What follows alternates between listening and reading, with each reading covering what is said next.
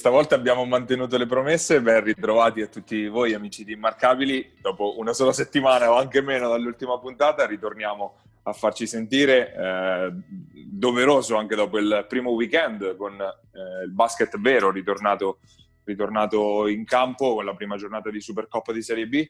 Gabri, ti sei guardato qualche partita in questo fine settimana? Sì, sì, ho visto un po' di cose con piacere. Ecco, mi è sembrato, devo dire, basket uh, vero, uh, nel senso pensavo che ci fosse il rischio di vedere delle amichevoli, invece la gente ci ha dato forte. Ovviamente si sono visti differenti livelli di preparazione, però sem- ho respirato, dai, atmosfera da basket vero. Assolutamente.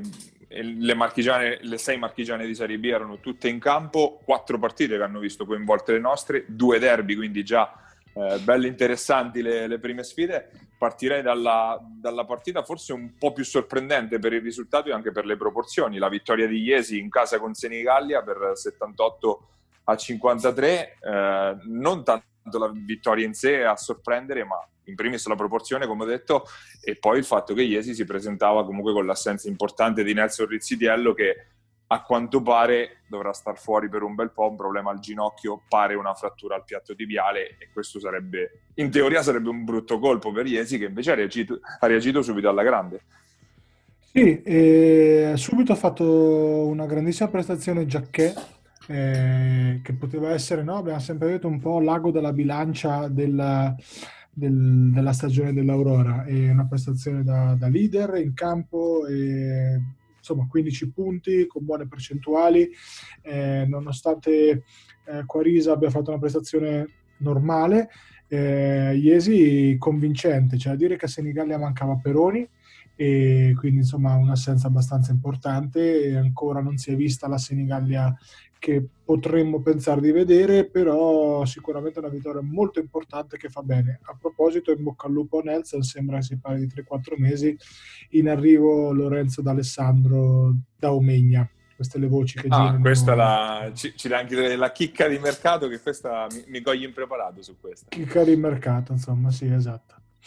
E che era tra l'altro uno dei nomi che all'epoca, mi ricordo quando intervistammo Nelson qualche mese fa, proprio lui aveva inserito tra i giocatori che lui vorrebbe sempre in una squadra di prima sì. fascia per vincere il campionato, quindi bella, a parte di Alessandro giocatore sicuramente noto nell'ambiente, passato da 100, da Omegna, sempre in progetti vincenti, bella presa, anche se poi si affolla il reparto dei 3-4 quando, quando rientrerà anche lui.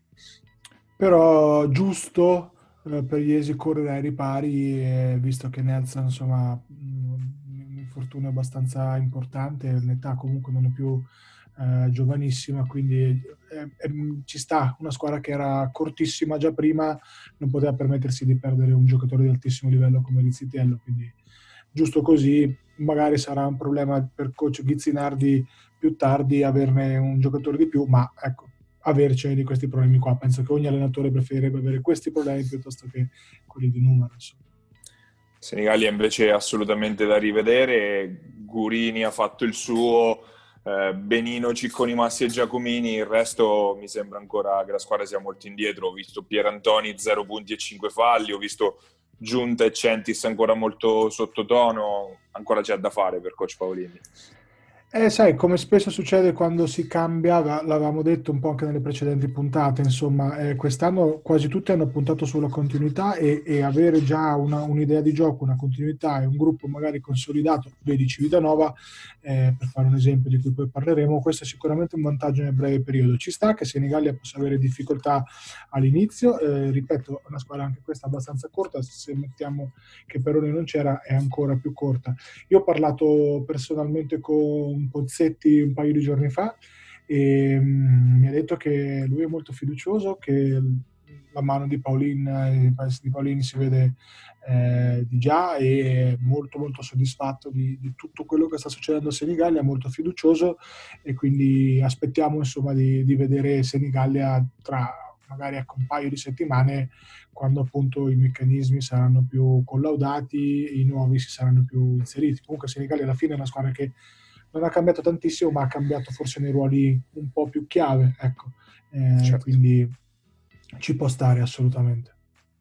L'altro derby era quello tra eh, Ancona e Sudor Montegranaro, l'avevamo detto Ancona forse ancora un po' indietro nella preparazione, comunque la, il campetto, la Luciana Mosconi ha portato a casa una vittoria di 15 alla fine se non vado errato nel risultato, probabilmente il risultato anche che penalizza un po' troppo la Sutor che fino a 5 minuti dalla fine era ancora assolutamente in partita.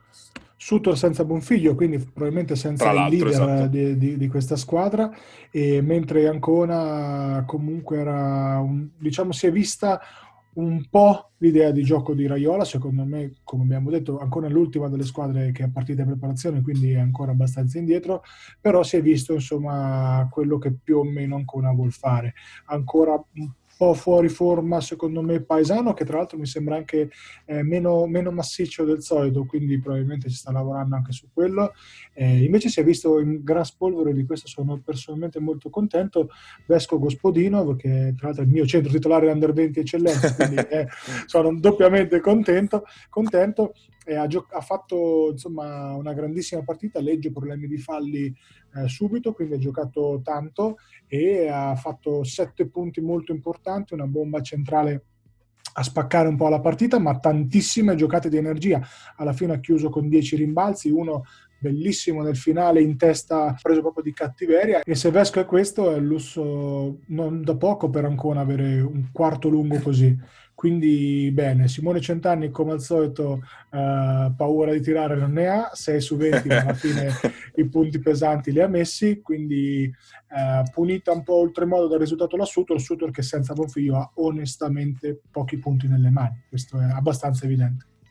Ovvio che i 48 punti siano un po' figli di, di questo, mancano poi quei 15-20 che dovrebbe garantire Bonfiglio e Sutor che ovviamente da come da come l'abbiamo visto in queste prime uscite, è una squadra che dovrà fare molta quantità in difesa, molta, sì. dovrà mettere molta aggressività e tenere appunto le partite ai 65 punti per poter provare a vincerle poi. Sì, ma infatti abbiamo visto la, la solita squadra di, di, Ciarpella, quindi una squadra organizzata difensivamente, che pressa, che comunque mette le mani addosso, che fa tanta rumba, per certi versi verrebbe da dire quasi giovanile come, come squadra, insomma, per, per Anche perché con sette, con sette, under anche, non può essere anche... diversamente. Esatto. esatto. E quindi Sutor che comunque conferma le impressioni che avevamo visto, ovvero magari tecnicamente non sarà fortissima, però venderà cara la pelle a tutti. Ecco, questo è, è, già comunque un fatto importante per quella che probabilmente è la squadra con, con meno talento, diciamo, di, del girone, o quasi. Passiamo invece alla sfida esterna di Fabriano che è andata a vincere sul campo di Empoli, una Risto Pro che ci ha messo un po' a carburare eh, poi ha spaccato la partita nel secondo quarto dove ha tenuto Empoli a un solo punto segnato, quindi eh, difesa che sicuramente è già, già, registrata in attacco, sicuramente la sorpresa fino adesso è stato Denis Alibegovic che è stato ottimo già nelle prime, nelle prime uscite amichevoli e che anche a Empoli si è confermato giocatore che può dare molto, già schierato titolare da coach Panza, sì. che ha, preferi- ha, preferito lui a Scanzi, Scanzi partito partito dalla panchina e può essere un'ottima notizia perché appunto parlavamo anche un po' del problema della lunghezza del roster di Fabriano, mettendo appunto dei punti interrogativi sui, sul reparto under, ma se Alibegovic è già questo, ben venga.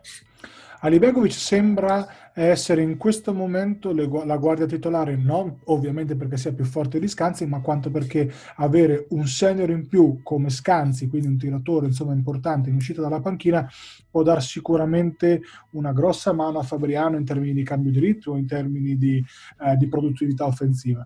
Che la difesa di Fabriano fosse stato un marchio di fabbrica eh, di Coach Panza già dall'anno scorso non è un mistero, comunque squadra che non ha mai fatto le partite ai 100 punti, eh, ma che le ha sempre sempre vinte appunto prima di tutto in difesa, poi in attacco, con Garri che piano piano sembra già essere abbastanza pronto per quello che sarà l'inizio del campionato.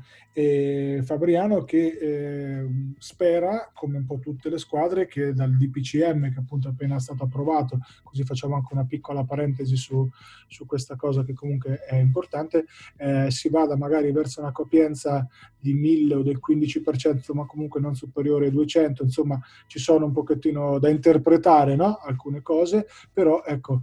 Eh, Fabriano che spera appunto come tutti quanti che si possa arrivare quanto prima ad una, ad una capienza dei palazzetti perlomeno accettabile. Domenica l'Aristo Pro riceverà in casa la San Giobbe Basket Chiusi che dovrebbe essere già un test abbastanza più probante in questa direzione e soprattutto sarà la prima volta appunto in casa con il pubblico. Non sappiamo ancora bene qual è, qual è la, la, definizione di pubblico, nel senso in, in, che numero potrà entrare al Palaguerrieri, ma ecco, già un, un primo passo verso, verso, quella normalità. E l'ultima delle sei marchigiane impegnate in, nello scorso weekend in Supercoppa è stata la Rossella Civitanova che invece ha fatto di un sol boccone, un sol boccone di Giulianova, eh, partita che di fatto non è mai esistita, al massimo si può dire sia durato un quarto, Giulianova con parecchie attenuanti, visto le eh, tre o quattro assenze, ma Civitanova ha, subito, ha, confermato subito le belle impressioni che, avevano, che aveva fatto nelle, nelle, prime uscite stagionali, di fatto. Civitanova fa canestro da tre punti, questo è un dato di fatto, insomma. Bombardamento c'è stato e, e, secondo me ci sono anche ampi margini di miglioramento. Rocchi sembra ormai un titolare in Serie B, cioè Rocchi sembra eh, ormai veramente un, un, giocatore che può tranquillamente costruirsi una solida carriera in Serie B, fa tanto canestro e questo aiuta sempre a qualsiasi livello. Eh, ho visto Andreani in controllo con un paio di andreanate, eh, vedi passaggi dietro schiena, vedi bombe dietro i blocchi. Il solito. Le solite cose di Lollo, anche un ciccio amoroso abbastanza sottotono, ma anche lì due o tre lampi. Come dici tu, Giulianova annichilita abbastanza presto, eh, Civitanova conferma di essere forse troppo avanti, mi verrebbe da dire. Cioè, questa sembra una squadra sì. Già da un mese di, di, campionato, ecco, quindi speriamo che riescano poi ad arrivare pronti a quando ci saranno i due punti in palio, senza cali magari fisici, perché onestamente in questo momento la squadra che più di tutti mi ha impressionato di quelle che ho visto.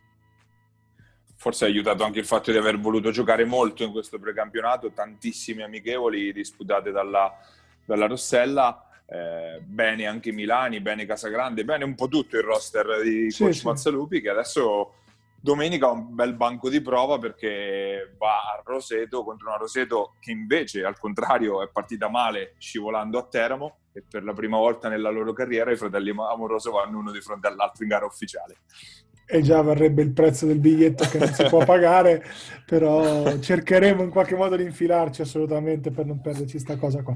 Eh, Rosetto che ha aggregato Tim Perry, quindi ci sarà anche Tim Perry, insomma, a, probabilmente penso insomma giocherà, comunque aggregato. Sì, ha giocato domenica scorsa, quindi dovrebbe esserci. Ok, quindi dovrebbe esserci. E, interessante, molto, sfida molto, molto importante. Io devo dire che la, eh, la TASP Teramo Spicchi, come già avevamo detto, è una squadra tosta, cioè costruita bene, forte, lunga, solida, forse è la parola più, più adatta, è una squadra che, che, ha secondo me tutte le potenzialità per far bene, anche per giocarsi i playoff. Quindi ci sta che una Roseto magari un po' incerottata o comunque non al massimo, perché ecco Valerio ha giocato, però eh, veniva da insomma un po' di acciacchi e diciamo che lo stato di forma non era ideale di tutti, eh, abbia perso insomma. Però ripeto, Teramo è forte, cioè non è un, assolutamente una, una sorpresa secondo me non a caso l'avevamo messa in, decisamente in zona playoff nel nostro sì, ranking, sì. quindi si sta confermando squadra che ha assolutamente valori per potersela giocare. Eh, adesso, prima di lasciare questa lunga parentesi di Serie B, eh, ci farà un po' da ponte un, uno dei ragazzi emergenti di questa nuova stagione, appunto del terzo campionato eh, nazionale, eh, un ragazzo marchigiano che si è imposto alla, eh, in questa prima giornata di Supercoppa all'esordio in Serie B, Francesco Reggiani eh, con la maglia di Alba, 30 punti e 10 rimbalzi, eh, una grande prestazione, ma eh, un percorso che nasce da lontano il suo, ne parleremo, parleremo di questo parleremo di Serie C ovviamente con suo padre, coach appunto, coach Reggiani, l'allenatore del Falconara Basket, andiamo ad ascoltare le sue parole.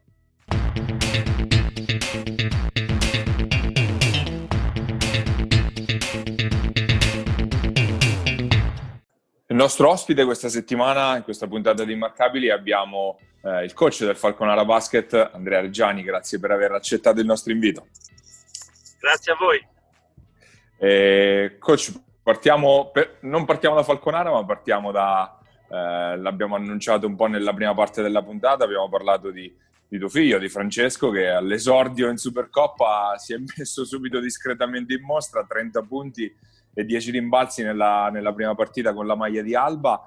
Eh, parliamo anche un, po' di lui, ovviamente sappiamo che logicamente sarai un po' di parte, ma è nell'ordine delle cose. Come nasce il suo percorso gestistico e cioè, come, quando inizia, come si sviluppa e come, come arriva appunto la scelta di, di, di, evolversi insomma in Piemonte e adesso ad Alba insomma. Intanto sono un po' offeso perché viene prima mio figlio che fa giocare a basket, però soprassediamo, anche perché nelle ultime classifiche provvisorio ci danno al tredicesimo posto, quindi, quindi siamo, eh, ovviamente il Falconà è un po' indietro. Avremo modo di parlare anche di quello, ovviamente. Vabbè, no, mio figlio nasce intanto da una cultura familiare sia della madre, del padre, del nonno, che hanno sempre fatto pallacanestro, quindi mi seguiva ai tempi quando allenavo San Benedetto del Tronto. Quindi quando c'aveva già 3-4 sì. anni era con la palla in mano, quindi era già, già ben allenato. Poi è entrato nella grande famiglia del CAP e a partire dal suo primo allenatore che è stato Fabio Orlandini, a seguire poi tutti gli altri allenatori del CAP, eh, quindi è stato in una, in una grande famiglia. Poi è stata la decisione di portarlo fuori, una decisione che è stata difficile, però ben ottemperata da equilibrio eh, per il suo futuro. E grazie anche al suo procuratore siamo riusciti ad arrivare al, a Torino, a Moncaliere, alla PMS, che ha una struttura tale che fatto crescere non solo dal punto di vista del basket, ma l'hanno seguito nella scuola, l'hanno seguito nell'educazione, quindi sta di Alba perché sì. è una società che comunque sta facendo crescere i giovani e sono stati anche molto bravi, l'allenatore bravo comunque a dare minutaggio ai giovani che, che sono passati lì ad Alba e l'altro giorno ha dimostrato soprattutto con l'entusiasmo che la pallacanestro vive di lavoro e di, di cultura secondo me. Beh, sicuramente la PMS è una realtà che negli ultimi anni si è, si è messa in mostra, ne ha tirati fuori di, di giovani, penso tra, tra, quelli passati dalle nostre parti Gaspar Treyer, che domenica è stato anche grande protagonista sì. con la maglia di Sassari, per, giusto per citarne uno. Eh, descrivendolo come giocatore, che tipo di giocatore è, in, può, in quali sono i suoi punti forti, quali sono i suoi punti deboli, diciamo, in quelli in cui può migliorare? Allora, i punti forti che ha un gran, un gran tiro, di avere gioco molto con la palla in mano, e, perché con l'entusiasmo che ha gli piace molto sempre finalizzare quindi è un grande, questo è un grande pregio perché comunque eh, al giorno certo. d'oggi avere un po' la visione del canestro si vede sempre meno, ti dico che altro. Punti dolenti come vi ho detto anche nell'ultima partita sta nella continuità mm. e nel sapere eh, svincolarsi da situazioni negative per dirti sbaglio un canestro mm. facilissimo ci vuole un paio di minuti prima che si rimette in sesto. Quindi è una questione caratteriale. Ti dico che ha avuto, avuto coraggio perché è stata sua la scelta di andarsene ad Ancona e la voglia di allenarsi, la testardaggine, la voglia di aver, aver credere in questo sport sia fondamentale nella crescita. Quindi tanti meriti sono soprattutto i suoi. Andre, parliamo un po' di, di Serie C. Eh, squadra che sicuramente ha delle individualità molto molto interessanti. Quello di Pesaresi abbiamo definito un acquisto quasi fuori mercato, sperando che insomma possa rimanere fino alla fine perché mh, se, se, non sbaglio c'ha l'escape per la Serie B. e quindi speriamo, insomma, spero per te che possa rimanere fino alla fine perché pesa e io conosco bene il ragazzo anche a livello umano, un grandissimo, è una grandissima persona, oltre ad essere un grande giocatore. E Polonara sicuramente è un acquisto che in C-Gold sposta al netto dei problemi fisici che ha e 100 anni, uno probabilmente dei miglior playmaker.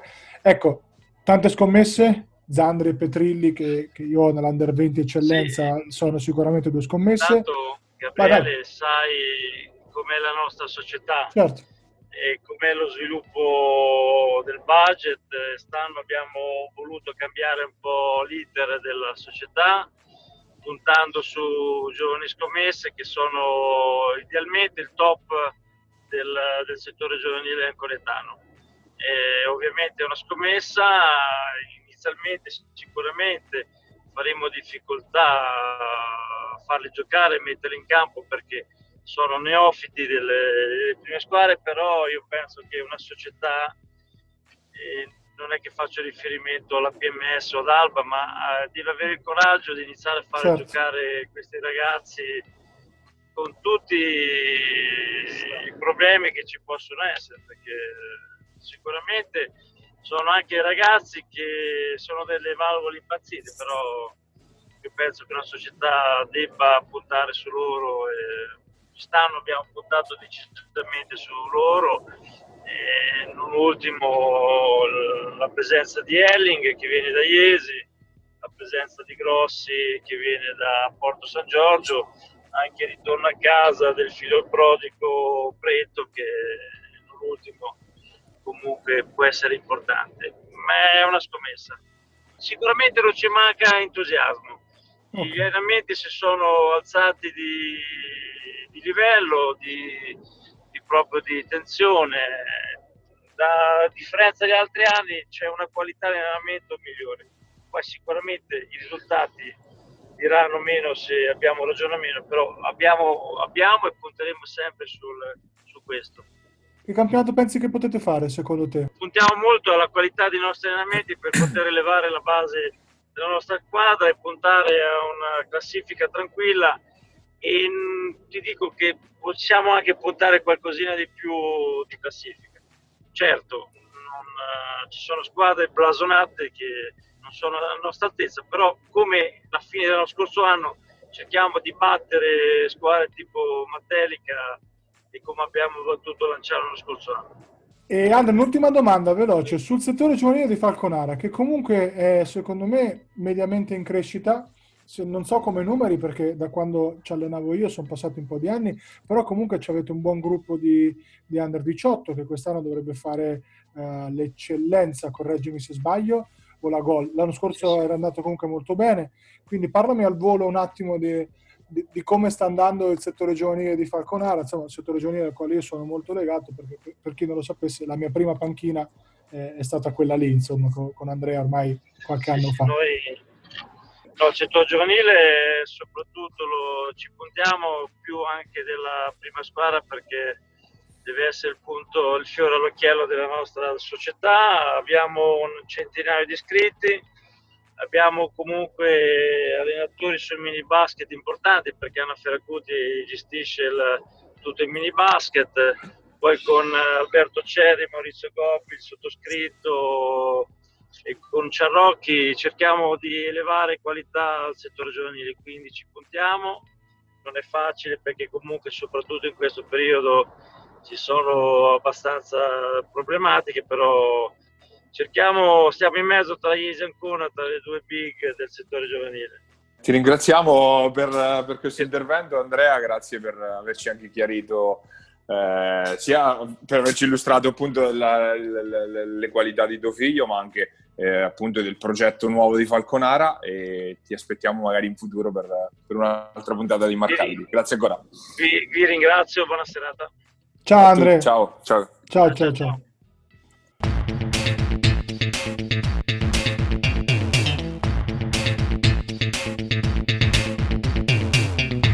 Ed era coach Andrea Reggiani del Falconara Basket con il quale abbiamo parlato molto di Serie C Gold, ma eh, oggi la seconda parte della puntata la concentriamo invece sulla Serie C Silver. Andiamo a sbilanciarci anche con il power ranking appunto dell'altro campionato regionale.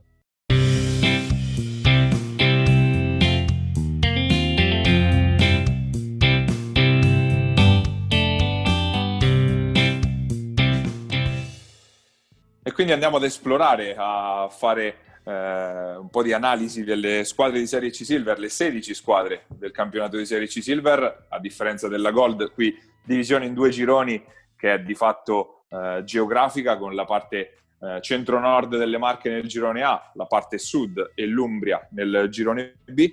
Noi però ci concentreremo con un power ranking unico senza fare distinzioni, anche perché poi nella seconda parte della stagione tutte giocano contro tutte. Io direi Gabri, primo posto unanime per il Porto Sant'Elpidio Basket.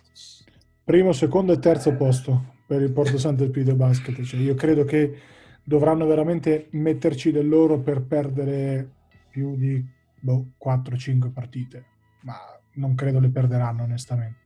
Squadra forte, completa, lunga, grossa, talentuosa, esperta, eh, favorita assolutamente d'obbligo nelle prime uscite stagionali non a caso ha ribadito questa, questa qualità al Porto Sant'Elpidio battendo due squadre di C-Gold, prima Osimo e poi San Benedetto. Eh, gli unici dubbi possono essere le condizioni fisiche di qualche giocatore. Penso a Lovatti, penso soprattutto a Benditti, per il resto poco da dire direi. Sì, sì, no, ma Lovatti che già nelle prime uscite ha dimostrato come la C-Silver ormai sia un livello che il suo fisico, ovviamente non il suo QI né il suo talento, gli permetta di sostenere. Eh, speriamo per lui, come per altri, che possa essere magari un, un trampolino da cui ripartire per recuperare no? le categorie che magari più, più gli appartengono, perché ad esempio anche un Diangilla stesso eh, mi sembra un giocatore insomma, sicuro più da Gold se non da B che da, che da C-Silver, quindi una squadra onestamente fuori categoria. E dietro invece eh, sicuramente c'è molto più equilibrio, soprattutto le, le marchigiane della parte del centro-nord eh, hanno probabilmente tanta qualità non per insidiare magari Porto Sant'Elpidio, ma sicuramente per giocarsi tutti, tutti, i piazzamenti a rincalzo. Io tengo nelle prime, nelle, altre due posizioni sul podio, terrei Tolentino per, per, il talento complessivo che ha e Recanati perché mi è piaciuta davvero tanto vedendola in qualche prima uscita questa stagione. Ci sta. Eh, io Tolentino ho qualche dubbio legato all'amalgama delle, dei giocatori. Talento tantissimo, forse anche troppo.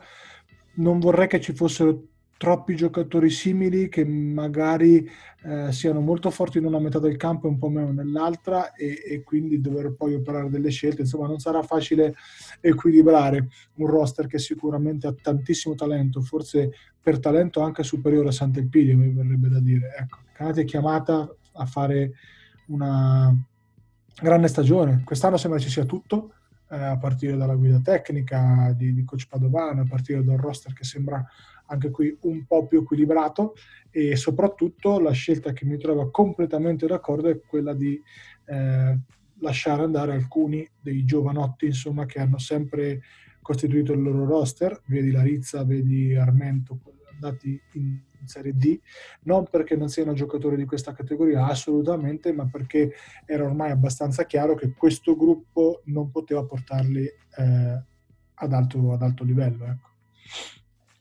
Eh, dietro, dietro, queste oppure al fianco di queste, però sicuramente c'è un altro bel gruppetto di squadre, tutte principalmente marchigiane direi, ma non solo. Io ci metterei Acqualagna, Montemarciano, direi anche San Marino e magari anche Urbania subito alle spalle di queste, di queste primissime. Questo quartetto eh, che per eh, motivi diversi magari manca qualcosina per essere al, al, top, ma ecco, le squadre sono sicuramente di livello, a partire da Acqualagna che si è rinforzata e allungata in maniera significativa, nonostante poi c'era stato quel caso, il caso Muffa con, con Lanciano che aveva un po' scosso le acque, ma vedo Acqualagna bella aggressiva anche quest'anno.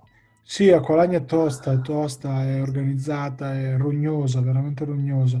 Come del resto Urbania, squadra che ha cambiato poco e ha messo un, ha, insomma, ha riportato l'argentino che comunque porta esperienza, porta anche comunque leadership, quindi sicuramente sarà un'Urbania competitiva, un'Urbania che soprattutto in casa vero che non c'è pubblico, ma comunque un palazzetto sempre comunque storico da espugnare.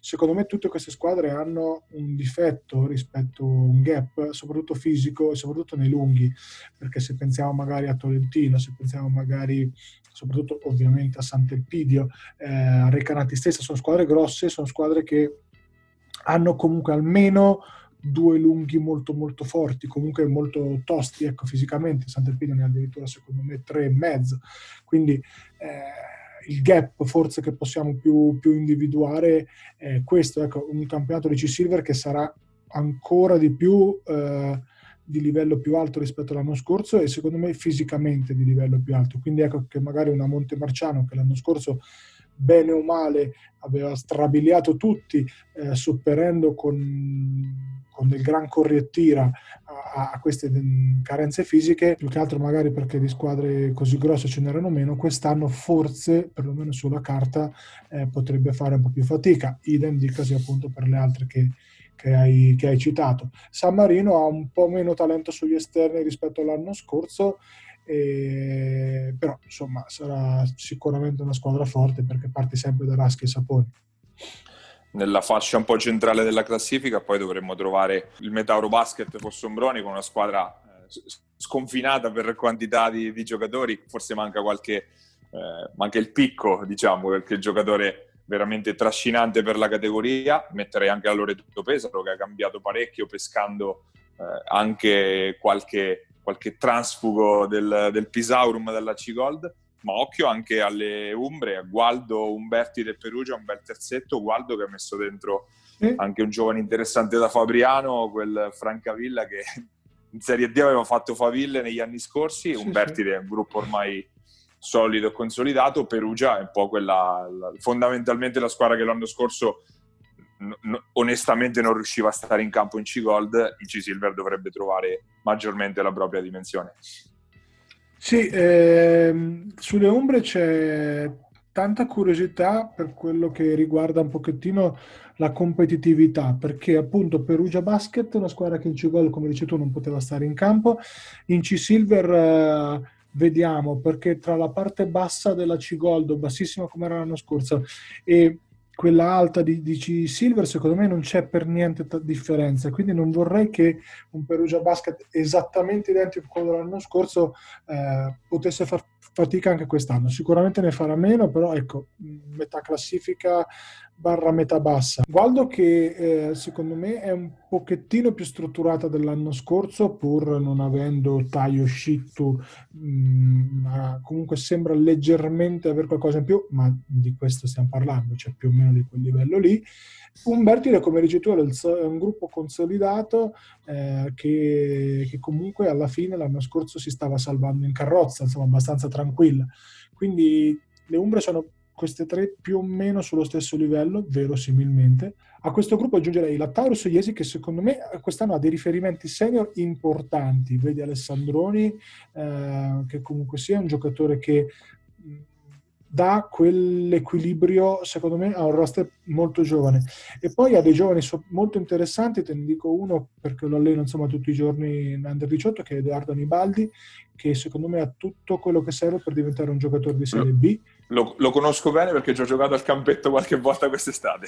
ecco, ed è un giocatore che a me piace molto sia per, per testa che non è facile da trovare, eh, che, che, insomma proprio per qualità tecniche. Oltre a Edoardo, a, dal CAB sono arrivati Gnoffo e Bolognini che sicuramente secondo me daranno una mano eh, già, nel, già, già, dall'inizio insomma alla squadra di Paolo Filippetti che comunque è sempre un allenatore che per la categoria eh, è più che rodato e più che buono. Quindi eh, io ci metterei anche la Taurus in questo gruppettino. Io riprendo un attimo al volo il discorso delle ombre perché sicuramente dal, al loro favore c'è appunto la, la divisione poi dei, dei, gironi perché se nel girone B eh, Pesaro e Tolentino si stagliano nettamente sulle altre poi, le, poi però quelle ai piani inferiori come appunto possono essere Gualdo, Perugia e Umberti le possono eh, piazzare la zampata proprio per il fatto che il livello medio del, del girone sud sembra un pelo più basso rispetto sì. a quello nord. Sì, infatti queste divisioni gironi potrebbero un po', non dico falsare perché è sbagliato come termine, però eh, andrebbero un po' normalizzate le classifiche. Sicuramente un piccolo vantaggio, molto piccolo, chi, chi gioca sotto ce l'ha, indubbiamente. In coda abbiamo lasciato forse le tre squadre di cui si sa anche meno di questa, di questa C-Silver, il trio composto da Ascoli, Porto San Giorgio ed Ellera. Eh, Ascoli ed Ellera ripescate dalla Serie D, Porto San Giorgio che al, a gran parte del gruppo ormai dei giovani che sta riproponendo nelle ultime stagioni ha reinserito però eh, quest'anno l'americano McHenry che è tornato, tornato, a Porto San Giorgio dopo qualche stagione perché appunto è riuscito a, a prendere il passaporto italiano grazie al matrimonio con una, con una, ragazza italiana e può essere un bel salto comunque per, per Porto San Giorgio avere un giocatore che obiettivamente per questa categoria dovrebbe essere, se non un crack, poco ci manca. Ma l'avevamo annunciato ormai mesi fa e sicuramente adesso Porto San Giorgio sembra una squadra perlomeno con un senso logico. Ecco, eh, mandare per tre anni di fila lo sbaraglio dei ragazzini onestamente non pronti eh, non mi sembrava una grandissima mossa. Eh, appunto, ecco, quest'anno è arrivato McCarry che sicuramente una mano una mano gliela dà. E quindi, ecco, nel nostro power ranking è una squadra che lotterà per salvarsi, lotterà con, insomma, con buone possibilità sicuramente. E poi c'è tanto mistero su, sulle due squadre neopromosse che hai appena che hai appena citato, perché appunto comunque di Ascoli si sa poco, io personalmente di Ellera anche meno.